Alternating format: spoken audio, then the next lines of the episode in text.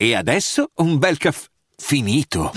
Perché rischiare di rimanere senza caffè quando puoi abbonarti a Caffè Borbone? Prezzi vantaggiosi, costi di spedizione inclusi, tante possibilità di personalizzazione e l'abbonamento lo sospendi quando vuoi. Decidi tu la frequenza, la qualità, scegli tra le cialde e capsule compatibili e crea il tuo mix di gusti e miscele.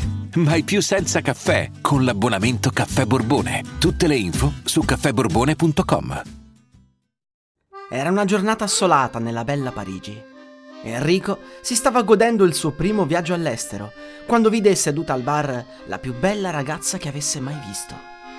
Era da sola, beveva un caffè ed era intenta a scrivere qualcosa sul suo smartphone. Probabilmente stava chattando. Voleva parlare con lei, ma allo stesso tempo non voleva sembrare inopportuno.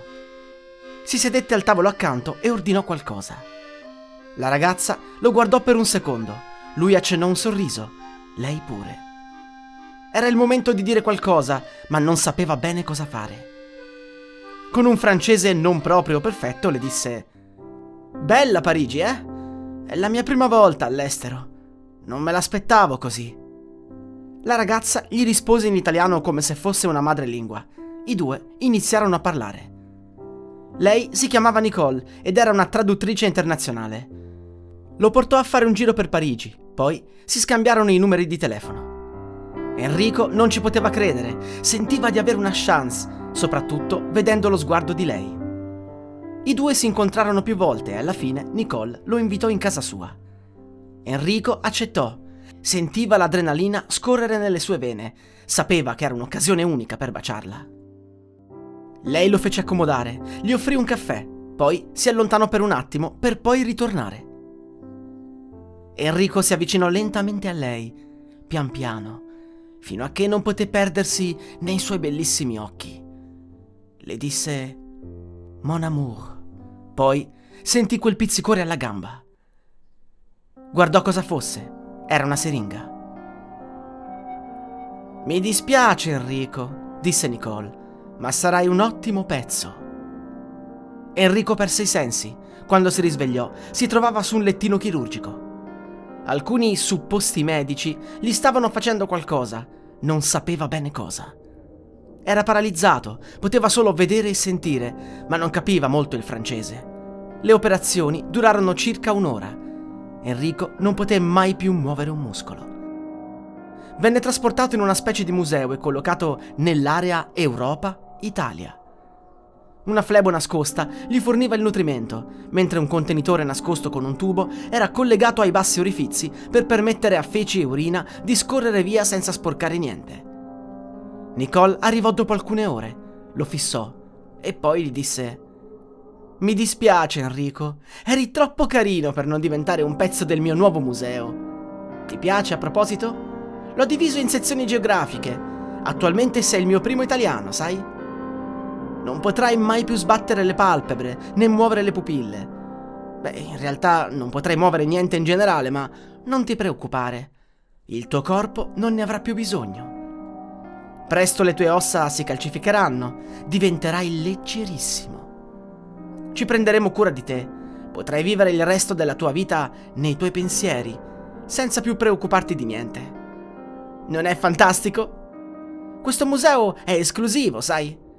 Si trova in una zona molto chic di Parigi, ma ovviamente lo facciamo vedere solo ai clienti speciali.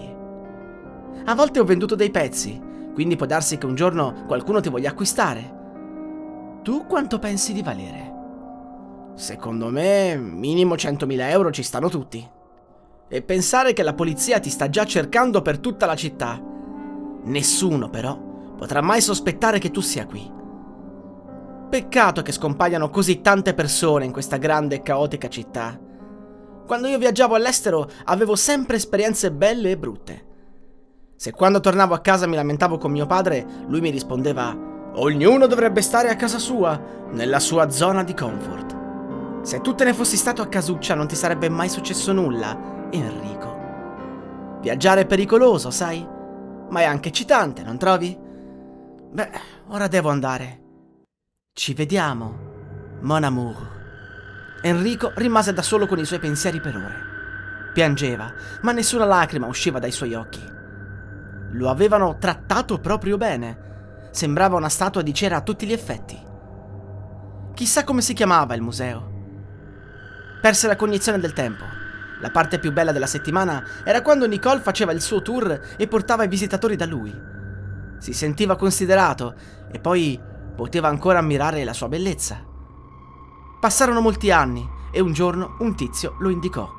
Voleva comprarlo. Enrico era spaventato, non voleva andarsene, sapeva che non avrebbe più rivisto Nicole.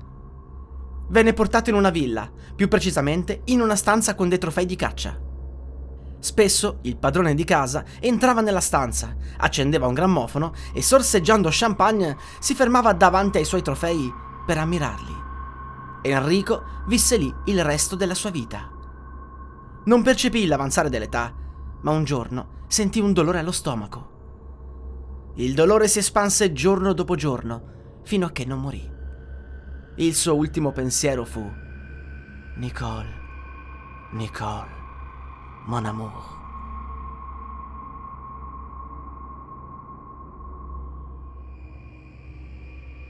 Salve a tutti amici, ne approfitto per dirvi che questo sabato alle ore 21 sono al Never Ending Christmas Day, episodio 5 e sarebbe un evento con numerosi ospiti, noi faremo del, degli interventi sul palco, il mio sarà i cliché dei film horror, ragazzi ci divertiremo da morire.